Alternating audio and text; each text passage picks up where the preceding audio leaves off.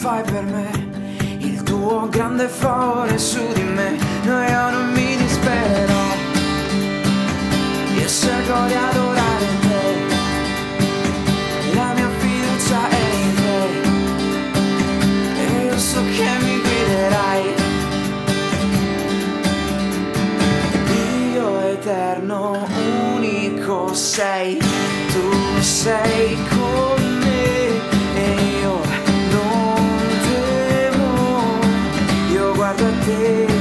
Mi rialzerai, non mi lascerai, lascerai mai. Tu sei con me e io non temo. Io guardo a te, mi rialzerai, non mi lascerai, lascerai mai.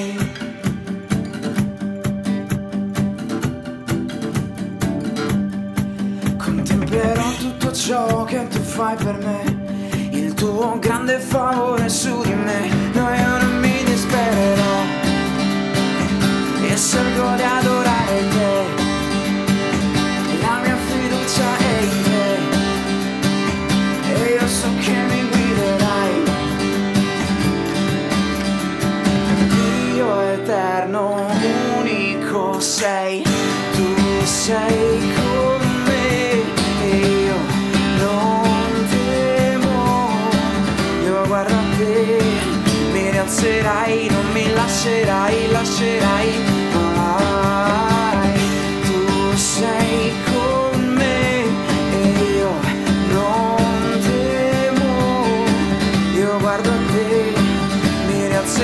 non mi lascerai, lascerai mai.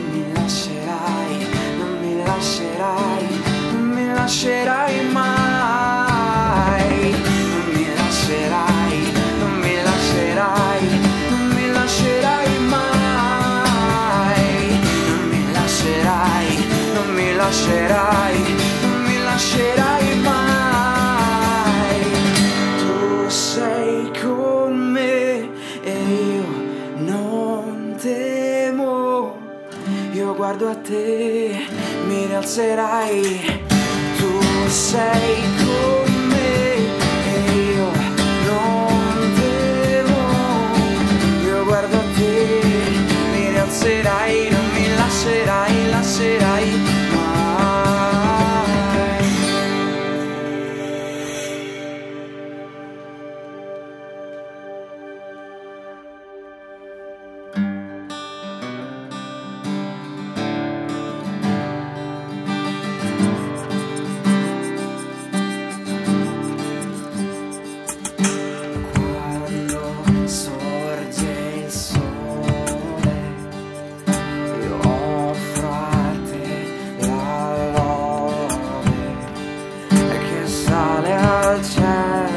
Per raggiungerti e lodare il nome tuo, il tuo nome è una torre su una roccia, il tuo nome è un rifugio nella notte, il tuo nome a ogni voce gridi forte che solo un mondo si salverà.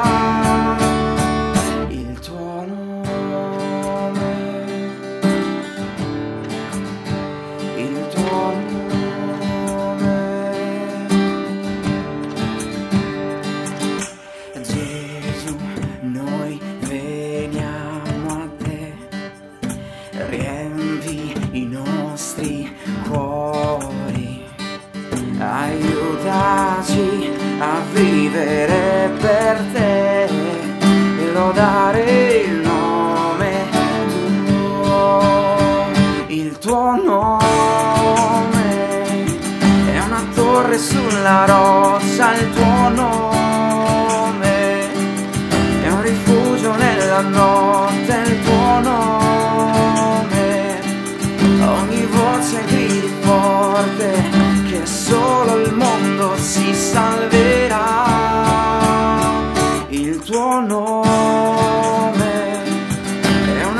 scritto sulla roccia il tuo nome, è un rifugio nella notte il tuo nome, ogni voce gridi forte che solo il mondo si salverà, il tuo nome,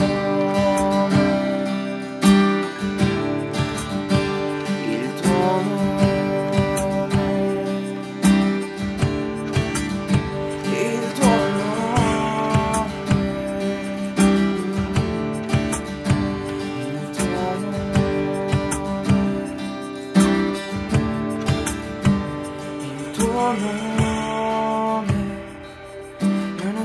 Sulla roccia il tuo nome, è un rifugio nella notte il tuo nome, ogni voce gridi forte che solo il mondo ci salverà.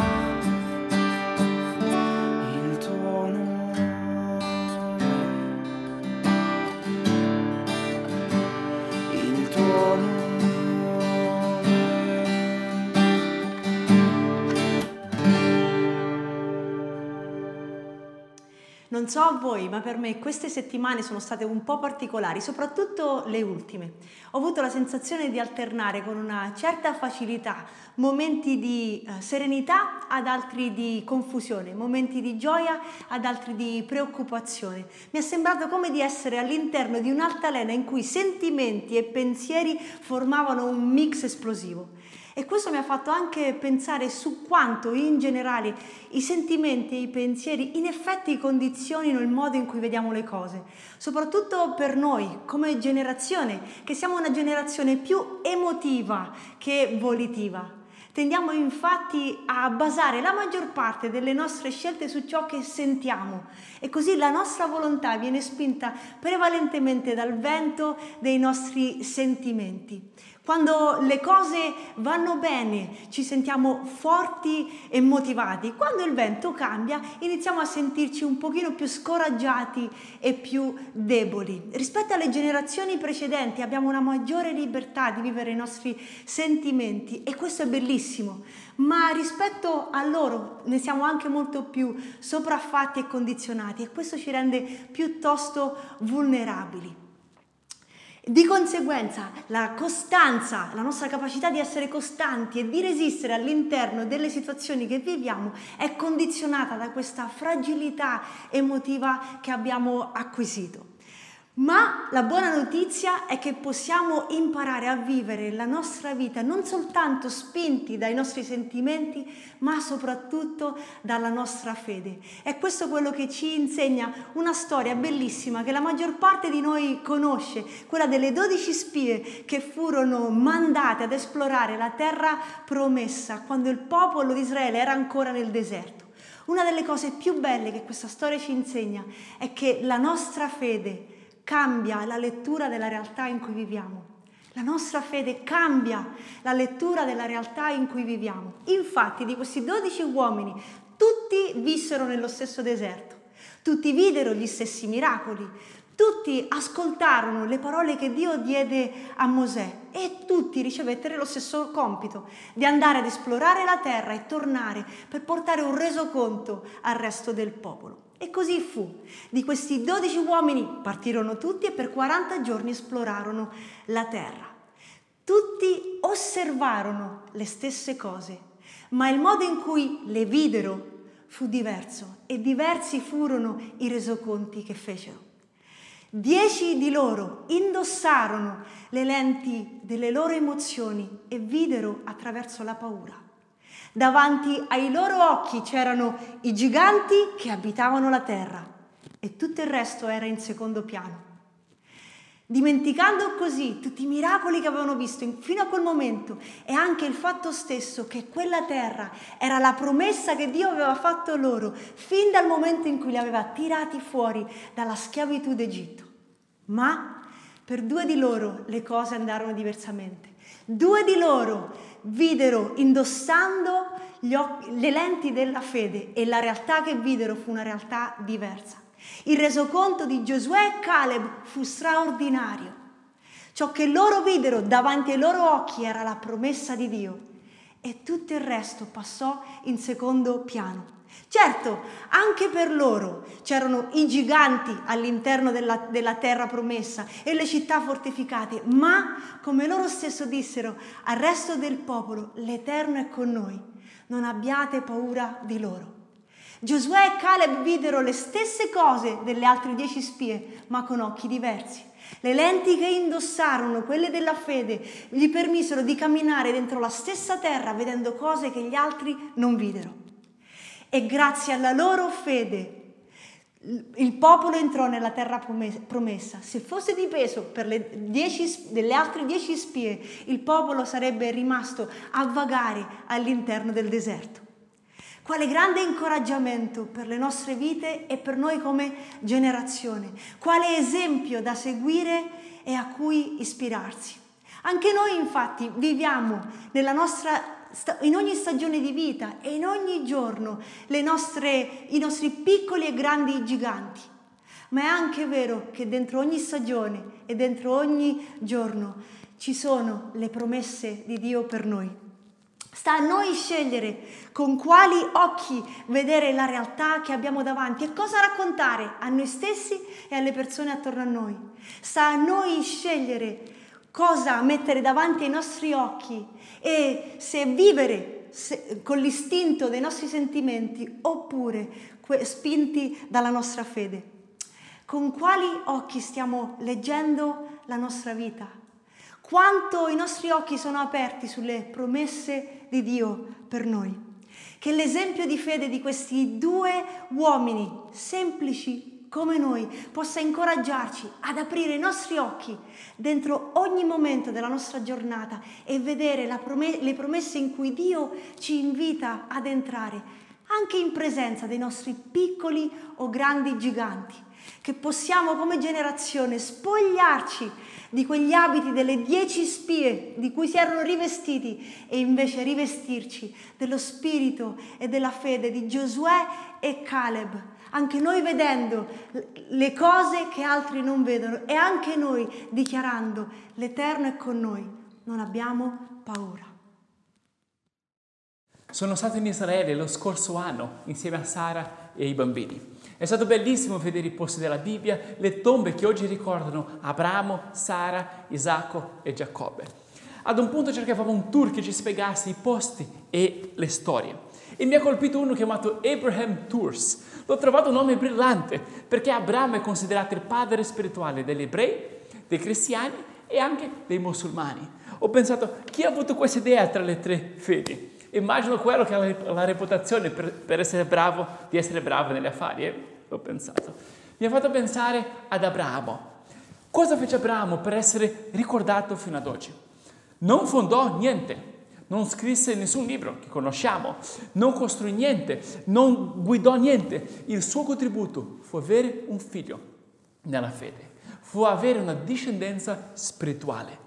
Non è interessante? Oggi vorrei parlare della chiamata alla genitorialità spirituale, di diventare padri e madri spirituali, perché non tutti avranno figli biologici, ma ogni cristiano è chiamato a diventare un padre o una madre nella fede. A far crescere altri, a essere un punto di riferimento per altri, a moltiplicarsi in altri. Un grande uomo è un uomo che ha toccato tanti. Una grande donna è una donna che è diventata madre per tanti, non importa se ha avuto figli biologici o meno. È l'apice della maturità. È anche un grande bisogno di questo nostro momento. Ci troviamo ora tutti in una sorta di pentola a pressione. Sembra che i muri intorno a noi si stanno stringendo e che abbiamo meno aria. Questo aumenta la pressione sulle nostre ferite e le, sulle crepe nei nostri rapporti. Abbiamo meno spazio, meno pazienza e i soliti problemi sembrano diventare problemi esistenziali, molto grandi. Ho notato anche un altro fenomeno, un fenomeno di regressione, perché ci sentiamo ora più fragili, più insicuri, ci sentiamo come bambini. Non è vero? Le solite incertezze sono svanite, il mondo sembra più pericoloso. In questo momento abbiamo bisogno gli uni degli altri, quasi come se fossimo tornati ad essere bambini che hanno bisogno dei genitori. dobbiamo accogliere e ascoltare e coccolare gli uni gli altri come padre e madre spirituali. Domenica scorsa abbiamo parlato dell'inizio del percorso di Abramo. Superò le limitazioni di suo padre, ascoltò la chiamata di Dio per la sua vita, partì per la terra promessa e costruì un altare per ringraziare Dio. Vediamo cosa arriva, cosa succede quando lui arriva a Canaan. Dio chiarisce la sua chiamata e spiega il perché del suo viaggio. Leggiamo. Il Signore apparve ad Abramo e disse: io darò questo paese alla tua discendenza. Poi nel, nel capitolo successivo dice: il Signore disse ad Abramo, dopo che Lot fu separato da lui: alza ora gli occhi e guarda dal luogo dove sei, a settentrione, a meridione, a oriente e a occidente. Tutto il paese che vedi, io lo darò a te e alla tua discendenza per sempre. E renderò la tua discendenza come la polvere della terra, in modo che se qualcuno può contare la polvere della terra, potrà contare anche i tuoi discendenti. Alzati, percorri il paese quanto è lungo e quanto è largo, perché io lo darò a te. La promessa di Dio è dare una discendenza ad Abramo. Gli dice di alzare gli occhi e immaginare quella terra riempita dei suoi discendenti. Milioni di persone che oggi trovano un punto in comune con Abraham Tours. Eh? Sembra una piccola chiamata questa, ma in verità è molto grande. Di solito diamo valore a chi costruisce grandi monumenti, a chi guida grandi organizzazioni o governa su imperi e nazioni. Ma tutti questi vengono meno. Oggi vai a visitare un paese, come Israele per esempio, e ci sono soltanto rovine. Cosa rimane di vivo lì? La discendenza, le persone. Nel capitolo successivo, il capitolo quattordici, vengono descritti dei re e delle guerre, ciò che sembravano essere i grandi avvenimenti di quell'epoca. Ma dalla prospettiva della storia, il grande avvenimento non furono quelle guerre, fu ciò che accade nel cuore di un uomo che si fidò di Dio. Non furono le guerre descritte nel capitolo quattordici, ma la fede di Abramo descritta nel capitolo quindici. Anch'io posso predicare sermoni, posso scrivere libri, che ne so, ma quale sarà la mia eredità più grande? Due bambini che sto ora crescendo e i figli spirituali che avrò nella fede. Non sono cose, ma sono persone. Non sono traguardi personali, ma quanta vita hai generato. Quante persone sono fiorite grazie a te. Ribadisco che qui non occorre avere famiglia, tra virgolette. Sei già parte della famiglia. Sei già un figlio o figlia del padre. Non tutti noi forse avremo figli biologici un giorno, ma se siamo figli del padre possiamo tutti diventare padre e madre nella fede. Questo è importante, è chiave anche per i figli biologici. Sara mi ha detto una cosa che mi ha colpito recentemente, ha detto: quando i bambini erano piccoli, il nostro lavoro come genitori era molto fisico, era tenerli, cambiarli, a dargli da mangiare, farli addormentare. Ma più crescono, più essere un bravo genitore significa insegnare, conversare, prendere cura dello spirito e del cuore. Ho detto, è vero, mi ha colpito. Questa, questa cosa. La crescita fisica è facile, basta dargli da mangiare. L'importante è crescerli come persone, i valori e la fede che li trasmette. È ciò che mostra anche il percorso di Abramo. Fu molto difficile per lui e per Sara concepire i figli. Soffrirono tanti, aspettarono per tanti anni, per decenni. È la vita, accade per tanti di noi, non è vero? Aspettare l'arrivo di una famiglia o di un bambino è una delle cose più dolorose per tanti di noi. Ma il percorso di Abramo mostra che l'importante non era concepire un figlio in sé, era partorire un figlio nella fede. Dopo anni di attesa, Abramo ha il seguente scambio con Dio, uno scambio molto onesto con Dio. Leggiamo questo al capitolo quindici. Dopo questi fatti, la parola del Signore fu rivolta in visione ad Abramo, dicendo: non temere, Abramo, io sono il tuo scudo, la tua ricompensa sarà grandissima. Abramo disse: Dio Signore, che mi darai? Poiché io me ne vado, senza figli, e l'erede della mia casa è Eliezer di Damasco. Abramo aggiunse: tu non mi hai dato una discendenza, ecco, uno schiavo nato in casa mia sarà mio erede. Allora la parola del Signore gli fu rivolta dicendo: questo non sarà tuo erede, ma colui che nascerà da te sarà tuo erede. Poi lo condusse fuori e gli disse: guarda il cielo e conta le stelle se le puoi contare. E soggiunse: tale sarà la tua discendenza. Abramo credette al Signore, che gli contò questo come giustizia. Senza Dio Abramo poteva vedere la sua anzianità e che un servo sarebbe, sarebbe stato il suo erede. Con Dio poteva alzare gli occhi al cielo e sognare una discendenza numerosa come le stelle. Il punto era vivere il percorso con fede. Era essere un figlio di Dio per poi diventare un padre spirituale. È un momento così chiave che poi Paolo lo riprende nella sua lettera ai Romani. Guarda questo versetto. Abramo, sperando contro speranza, credette per diventare padre di molte nazioni, secondo quello che gli era stato detto: così sarà la tua discendenza. Oggi io e te non siamo discendenti carnali di Abramo, ma la maggior parte di noi non siamo ebrei, no? Ma siamo suoi eredi spirituali. Lui è diventato padre di molte nazioni. Abramo è più influente su di me che il bisnonno del mio bisnonno del mio bisnonno, il cui nome neanche conosco. È il mio esempio di cosa significa diventare un padre spirituale. Come lo facciamo allora? Concludo con quattro applicazioni. La prima è rivolta a chi sta crescendo figli ora e chi sta vivendo giorni faticati in questi mesi di pandemia senza scuola. So che è difficile lavorare e avere figli a casa allo stesso tempo e confesso di aver perso la pazienza qualche volta in questi giorni, giusto un po' così. Ma ho scelto di vederli non come un'interruzione, ma come il mio principale lavoro. Sono più importanti di ciò che faccio. Saranno i miei capolavori, no? Cerchiamo di provvedere ai bisogni, di, uh, non soltanto ai bisogni fi- fisici dei nostri figli. Dare da mangiare è importante, ma ancora di più è trascorrere del tempo insieme, è toccare i loro cuori, è trasmettere lezioni di vita. Forse non ti viene naturale, forse i tuoi genitori non ti hanno trasmesso molto a voce, ma facciamo questo sforzo. Diciamo: io ti amo, io sono fiero di te. Siamo genitori non solo biologici, ma anche padri e madri nella fede a casa. Era la prima applicazione. La seconda è questa: è invitare alcuni di noi a considerare l'adozione. È un gesto grande che deve essere considerato con tempo, in preghiera e con molta comunicazione e sintonia tra coniugi. Non è per tutti, ma forse lo sarà per alcuni. Forse il Signore maturerà nel tuo cuore la chiamata di adottare un bambino senza famiglia. Io almeno ho sentito che ha messo questo nel mio cuore, di menzionare questa possibilità oggi. È una grandissima chiamata. Dimostra molto del cuore di Dio. Il Padre ci adotta come i suoi figli. Grazie al suo unigenito figlio, Gesù Cristo. Grazie Gesù.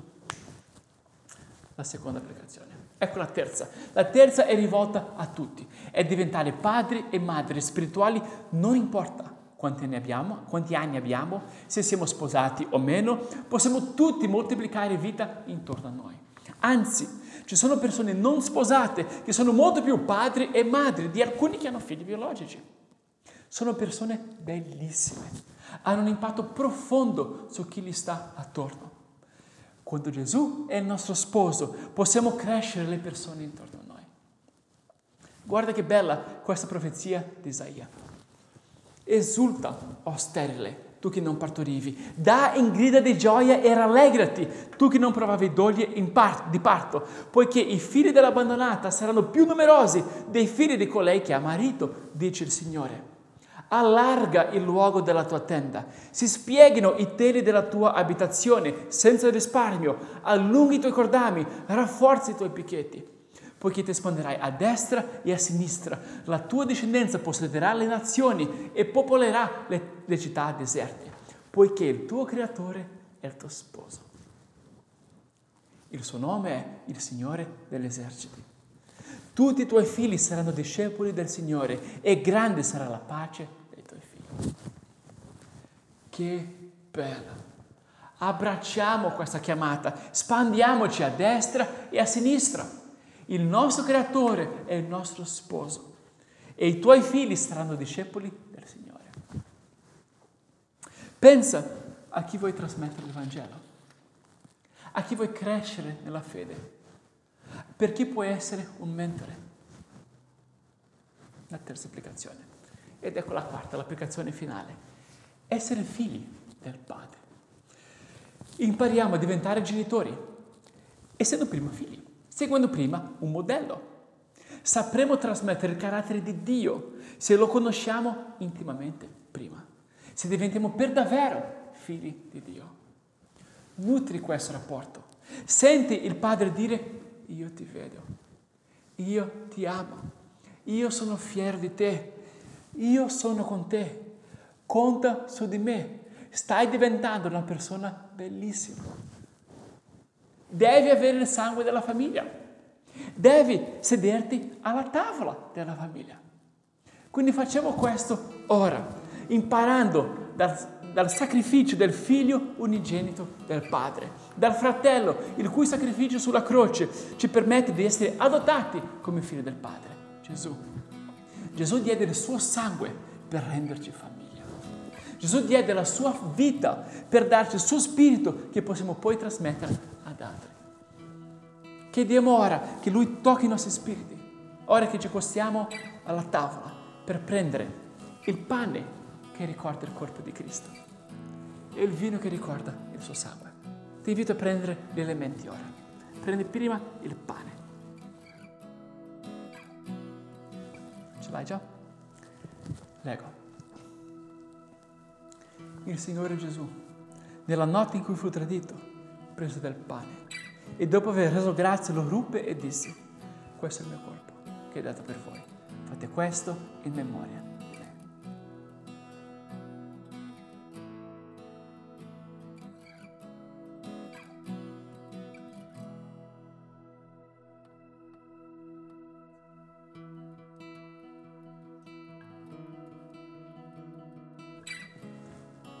Ora ti invito a prendere il vino.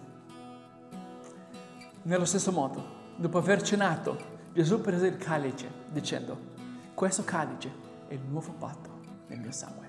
Fate questo ogni volta che ne berrete in memoria di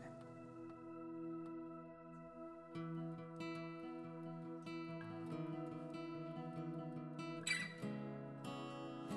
Signore, quanto siamo felici di avere un Padre, di essere Tuoi figli, Signore, di poter, Signore, essere i bambini che siamo dentro, Signore, essere vulnerabili, fragili, Signore, insicuri, e portare tutto questo ai Tuoi piedi, Signore. Grazie perché Tu ci ascolti, ci coccoli, Signore, ci cresci. Chiediamo, Signore, che Tu possa aiutarci, Signore, a diventare anche madre e padre, Signore, gli uni per gli altri, Signore, per le persone che ci stanno attorno, per le persone che abbiamo a casa, per i parenti, amici, anche gente più grande di noi, Signore. Vogliamo essere Tuoi figli, Signore. Vogliamo essere un punto di riferimento per gli altri. Dacci il cuore, Signore, e la sensibilità, e la saggezza, la grandezza di cuore di farlo in questi giorni, Signore. Di fare qualche chiamata, di prendere cura delle persone intorno a noi, Signore. Chiediamo la Tua mano, vogliamo essere figli a Tua immagine e somiglianza, figli del nostro Padre. Nel nome di Gesù noi preghiamo. Amen.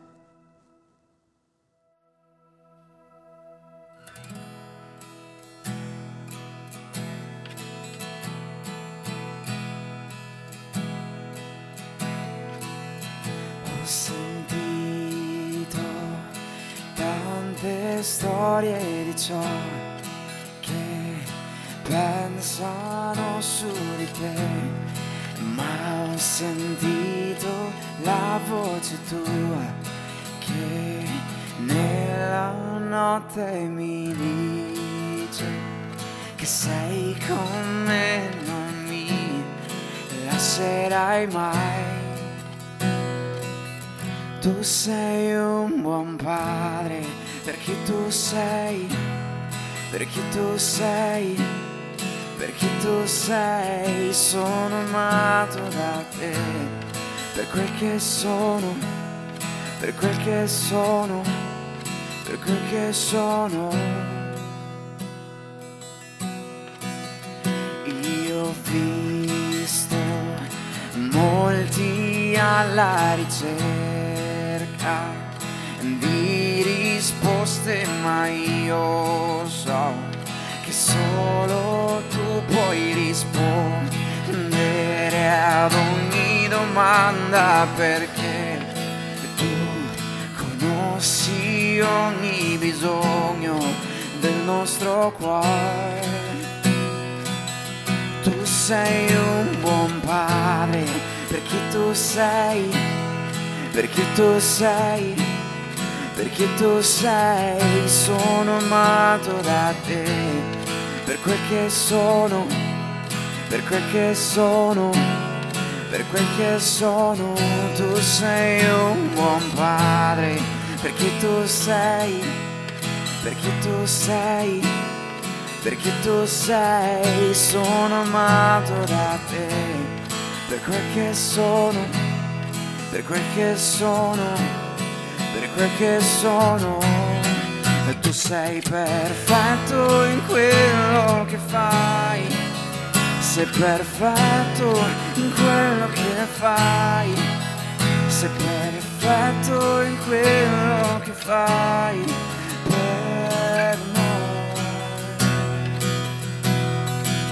Sei perfetto in quello che fai, sei perfetto in quello che fai, sei perfetto in quello che fai per noi. Non ho parole per spiegare il tuo grande amore, e penso solo alla pace che ora ho e mi chiami, Gesù ancora mi chiami, Gesù ancora mi chiami, al tuo grande amore, amore. Sei, perché tu sei, perché tu sei. Sono amato da te, per quel che sono, per quel che sono, per quel che sono. Tu sei un padre, perché tu sei, perché tu sei, perché tu sei. Sono amato da te, per quel che sono, per quel che sono, per quel che sono.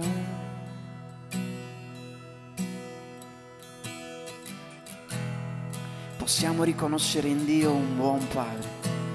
Vogliamo adesso andare fra le sue braccia, adorarlo. Vogliamo passare ancora qualche minuto in preghiera e gustare della meravigliosa presenza del Padre. Preghiamo insieme. Adoriamo insieme.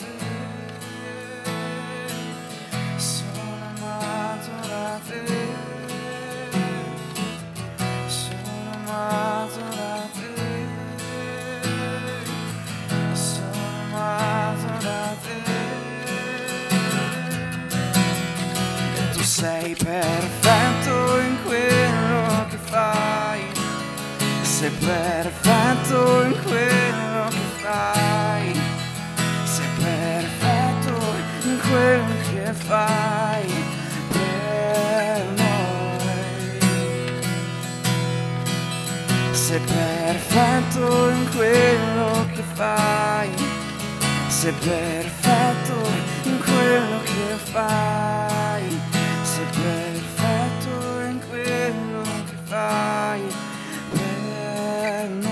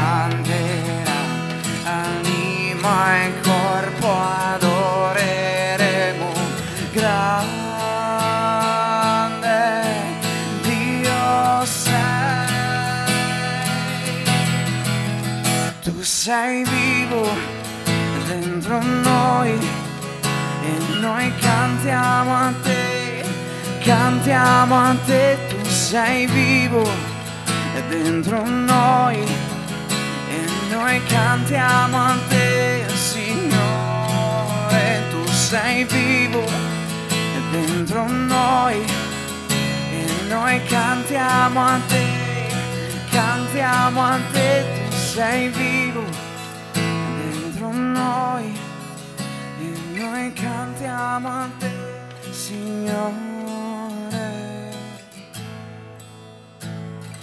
Grande Dio sei, nessuno è come te. Grande Dio sei, tu sei il Signore.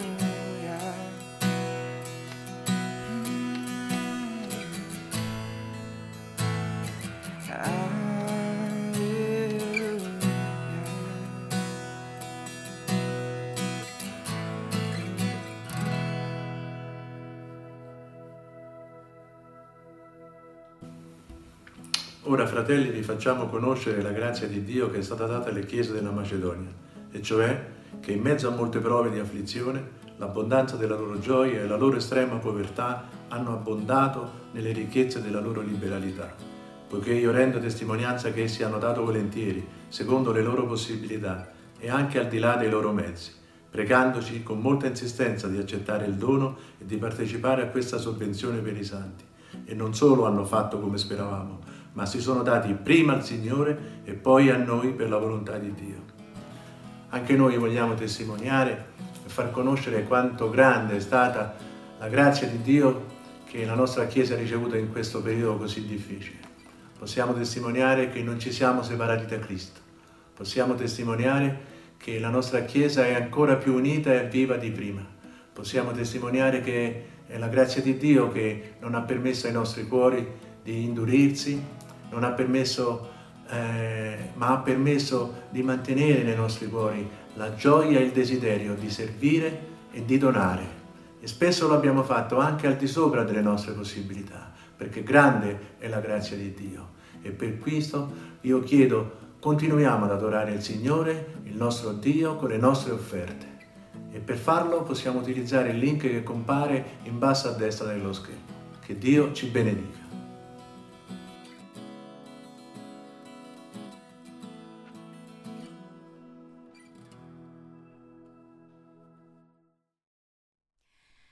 grazie per essere stati con noi questa domenica. Questa settimana il nostro canale YouTube ha raggiunto i mille iscritti e siamo davvero felici di questo risultato. Continuate a seguirci e a interagire con noi attraverso i nostri canali social. Saremo onorati eh, di ascoltare eh, i vostri commenti e di interagire con voi. Questa settimana inoltre i gruppi nelle case si vedranno sempre in modalità virtuale e ogni settimana c'è un devozionale che si può scaricare, che potete eh, leggere, su, eh, su cui potete riflettere sia in famiglia o nel gruppo. Se non fate ancora parte di un gruppo vi incoraggiamo a scriverci affinché vi possiamo inserire.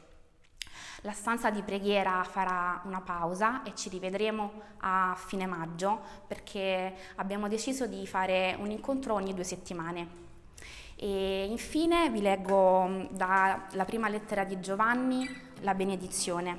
Al capitolo quattro è scritto: in questo l'amore, non che, che noi abbiamo amato Dio, ma che Egli ha amato noi e ha mandato suo figlio per essere sacrificio propiziatorio per i nostri peccati.